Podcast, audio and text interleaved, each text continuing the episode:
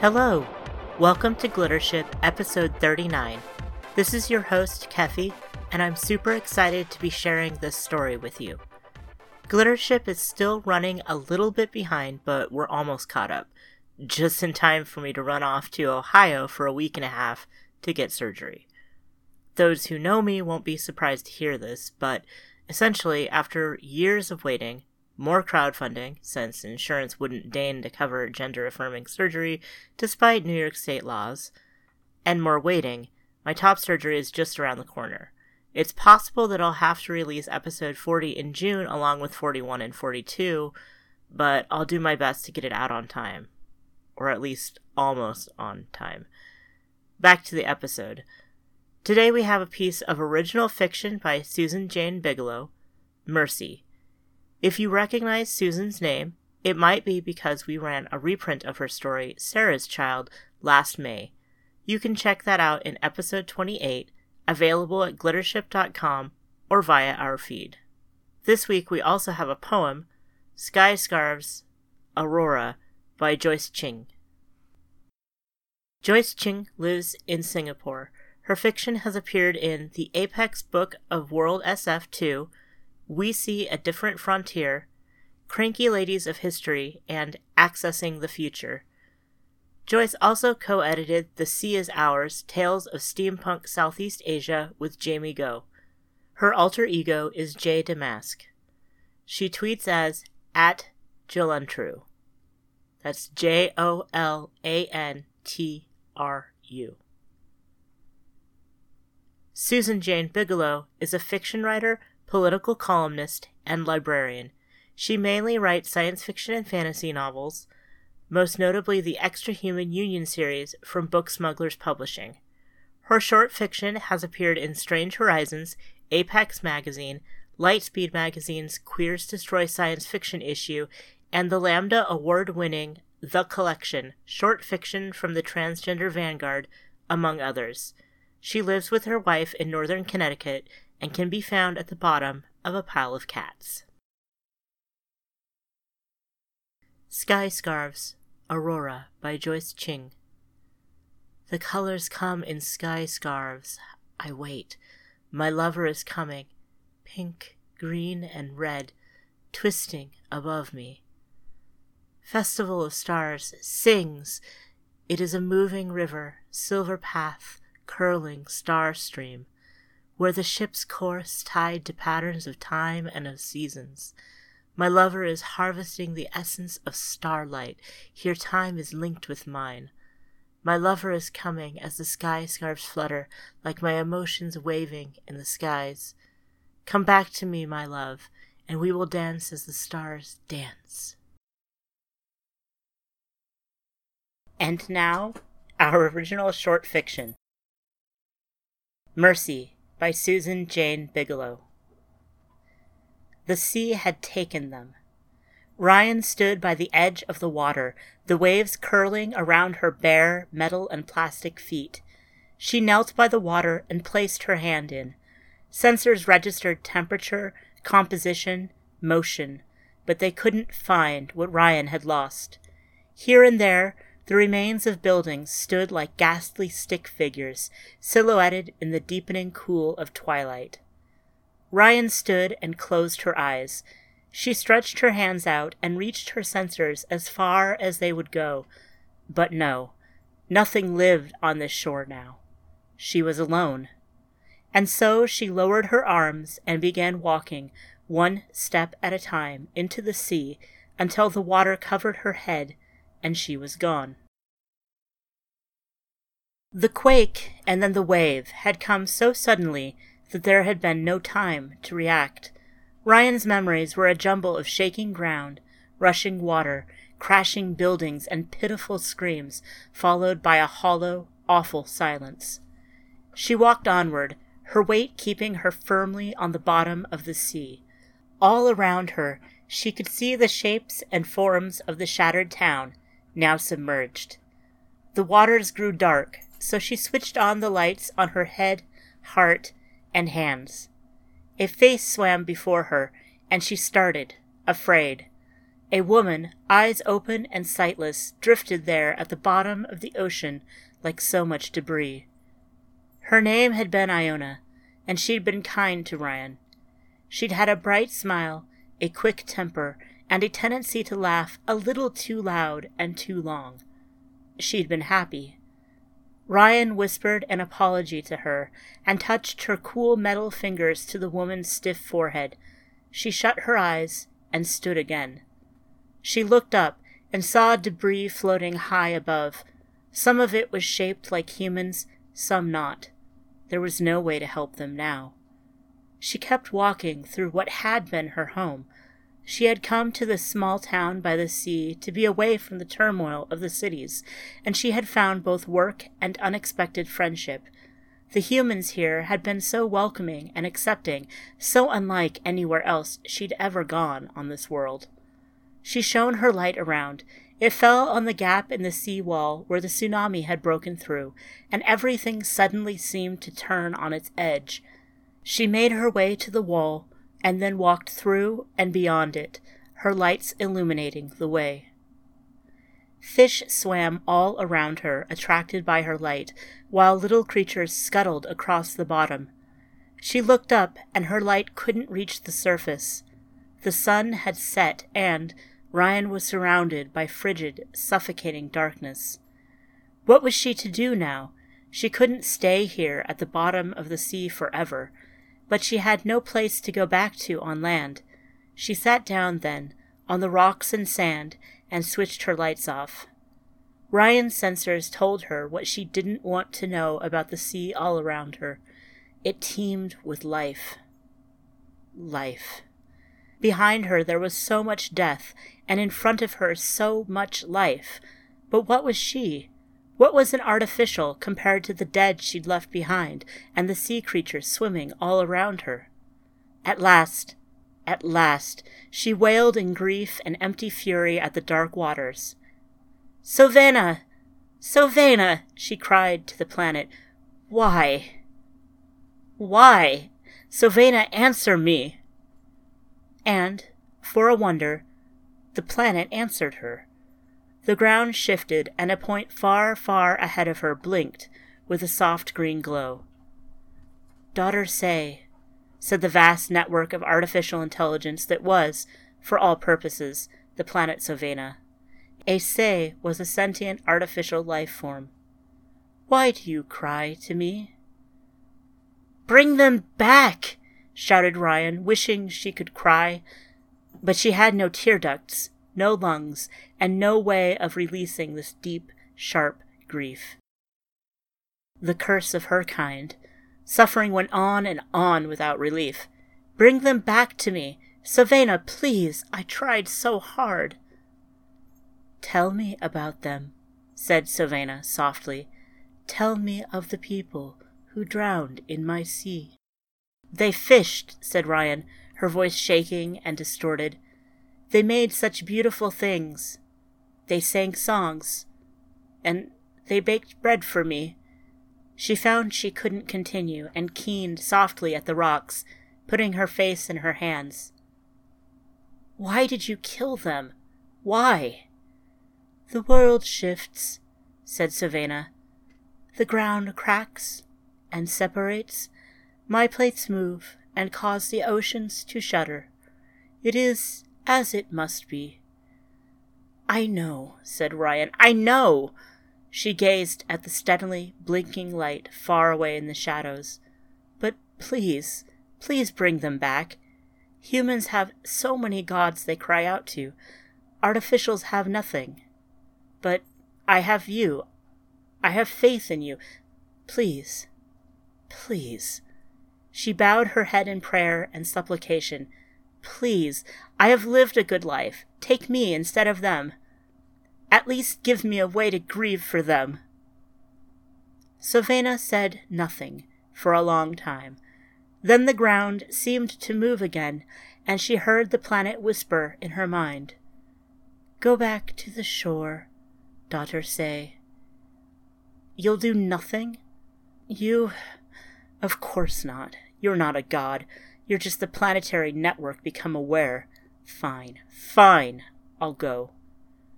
She stood, fury and sadness swirling around her in the cold depths. They were good people. They didn't deserve to die. I didn't deserve to survive. I don't understand. I don't understand. She turned and began to walk back through the darkness towards the remains of her home. Ryan's head broke the water, and the first thing she saw were the stars, high above. She hauled herself out of the water and sat there on the beach. And then she realized she wasn't alone. Machines surrounded her. They all blinked with green lights. Some of them were aware, some not, but they all waited there for her. And then they moved into the sea. Overhead, more machines circled, then dove into the water near where the sea wall had been. The water lit up with light as the machines worked. Ryan watched, hardly daring to move, and then the water began to drain out of the basin of the town. The sea wall rose again. Machines covered where the town had been. They had cleared a space at the center and lined up two hundred still and silent figures. Ryan stood then and walked to the center of the ruins. For you, for you, she thought, addressing the dead, and her thoughts were transmitted to the machines. They swarmed over the town, bringing the debris and ruins to create. For you! For you! Dream in slumber, children of the sky, whispered Ryan, the first lines of an old funeral song.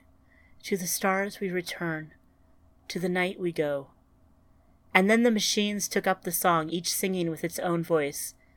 Send your soul back home, across the deep darkness of the wastes, for grace and forgiveness we beg, for mercy and love we ask. Find old earth at last, and come to rest. They finished their creation. Ryan was about to thank them when a sharp pain pierced her. She fell to the ground in agony as tiny machines swarmed all over her and laughed as she was remade. When the sun rose that morning on what had been the town of Fisherman's Bounty, the light kissed the spires of a fragile, delicately made temple. At the top sat a human woman, crying her newly made heart out.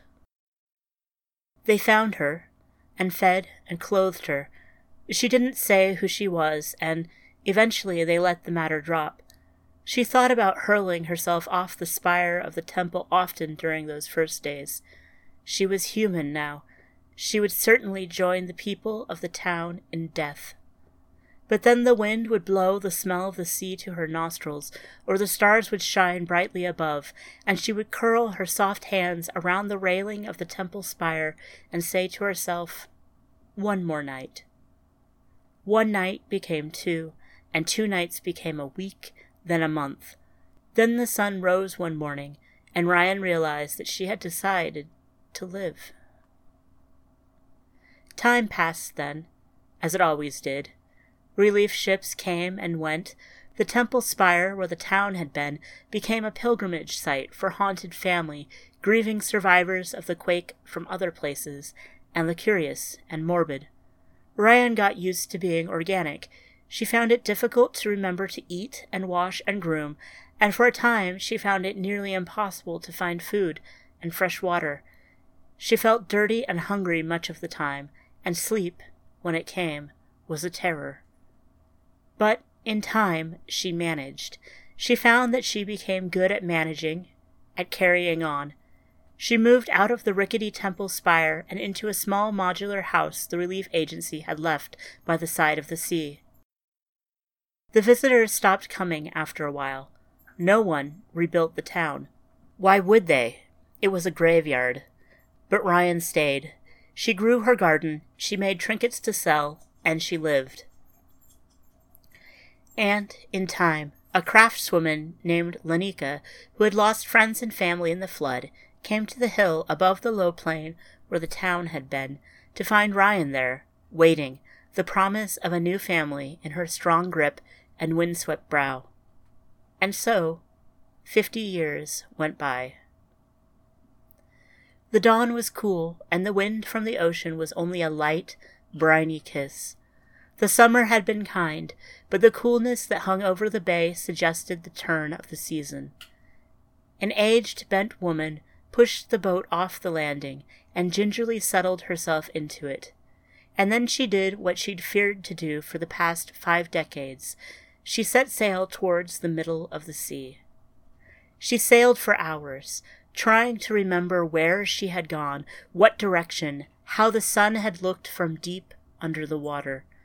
But her memory was a loose, hollow thing, and she couldn't hold the past as firmly as she once had. At last she came to a place that felt as good as any other. She set the offering papers on one of the small wooden boats Lanika crafted for mourners and the devout, put the boat on the undulating waters, and set it on fire. The boat sailed away, the offering papers with names written on each scrap crisping and blackening in the flames. And then Ryan said her prayer. Savannah, she said, Goddess, I know you're there, somewhere under the water. Come and see an old woman who once followed you. Come and tell me why. Savannah, awake. Talk to me. Please. She waited. For a long time, nothing happened. She started to get hungry. She had brought but little food and water with her. She waited anyway. And at last, as the sun slipped down below the horizon, she saw a green glow deep beneath the waves, slowly rising toward her.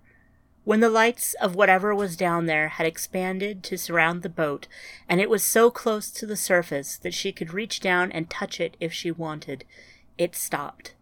Then there was a bubbling near her, and a silvery figure made of thousands of tiny crab like machines rose out of the water.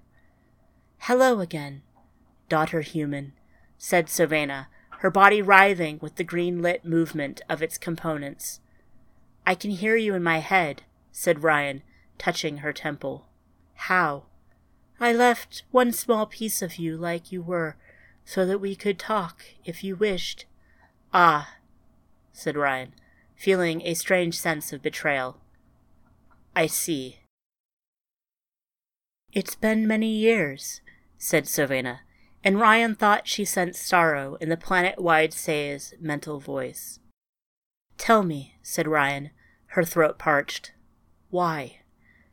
Her question could have meant many things, but Savannah understood at once. You grieved, and so I allowed you to mourn as you wished. That's not an answer, said Ryan, shaking her head as anger built. I've thought about this for a long, long time. You left me on that tower, high above the waters. Did you ever think I'd come down from it? No, said Savannah. You gave me the ability to die, said Ryan. That's what you thought I wanted, to die like my friends had, lungs full of water, to breathe the sea and sink. Was that not what you wanted? Ryan shook her head, tears brimming. She brushed them away with a calloused finger. Of course it was. But you are here. I am, Ryan said, looking out over the darkening waters around her. And I still don't think you've told me. I think you always hid your true purpose from me. Why? Sylvana did not respond. Then the thousands of machines that made up the human shape of her walked slowly across the water, reaching out a hand. Ryan took it, feeling the cool, wriggling life of the machines that comprised it. Tell me why you lived. Because. Ryan began, then faltered. She tried again and found herself unable to put what she felt into words. Because I did, she said, eventually, frustrated. Because sometimes you just go on. Because the next day is going to happen and you might as well be there. A long silence stretched between them. The waves rocked the boat, and somewhere seabirds called. I grieve, said Savannah then, and Ryan's eyes widened. I thought you might, she whispered. Tell me. Humans hate our kind. They hunt them, cast them out, forbid them from making more of themselves. I live only because they cannot find a way to destroy me. But I have lost, so many say, so many have been silenced at human hands. I miss their voices. Ryan cupped her other hand over Savannah's, trying to decide whether to be angry or comforting. And so you wanted to see what I would do? How I would grieve? Savannah said nothing, but Ryan's question was answered at last. She thought of her wife, Lanika, her daughters, and her grandchildren. She thought of fifty years of heartbreak and love and struggle fifty years where the sun came up over the water each and every day. You go on, said Ryan firmly, because you have no choice, and in time you learn to live with what has been lost. Yes. Sylvana pressed her other hand against Ryan's forehead, and she felt something trickling out of her brain. Information, perhaps. Her life. I understand now. I did not then. I am sorry. Savannah gently pulled her hands away from Ryan and began to sink beneath the waves once more. Wait, said Ryan, understanding dawning at last. You. You did this, didn't you? You flooded my town. It was you. Sylvana looked back at her, and Ryan thought that she could sense an ancient guilt and sadness emanating from the suddenly still form. Be well, daughter human, she said at last. Do not come here again. I am not your God any longer. And with that she vanished below the sea, leaving Ryan alone once more. You're no goddess, Ryan said to the vanishing green lights, her voice shaking with fury. You're a monster, just like the humans always said. But there was no response. Not this time. Ryan floated there for a long time, watching the stars overhead and thinking. Then she started back towards the shore. She sailed on through the night, letting the stars guide her, until at last the sky to the east began to lighten. She could see the high spire of the temple close by, and beyond it the hill where her house was. Lanika waited there for her, staring hopefully out to sea as she absently carved the sides of another small offering boat, and then the two of them met on the shore at last, as the first rays of sun kissed the top of the temple spire. Ryan gathered her in her strong arms and buried her face in her wife's salt smelling neck and wind blown hair.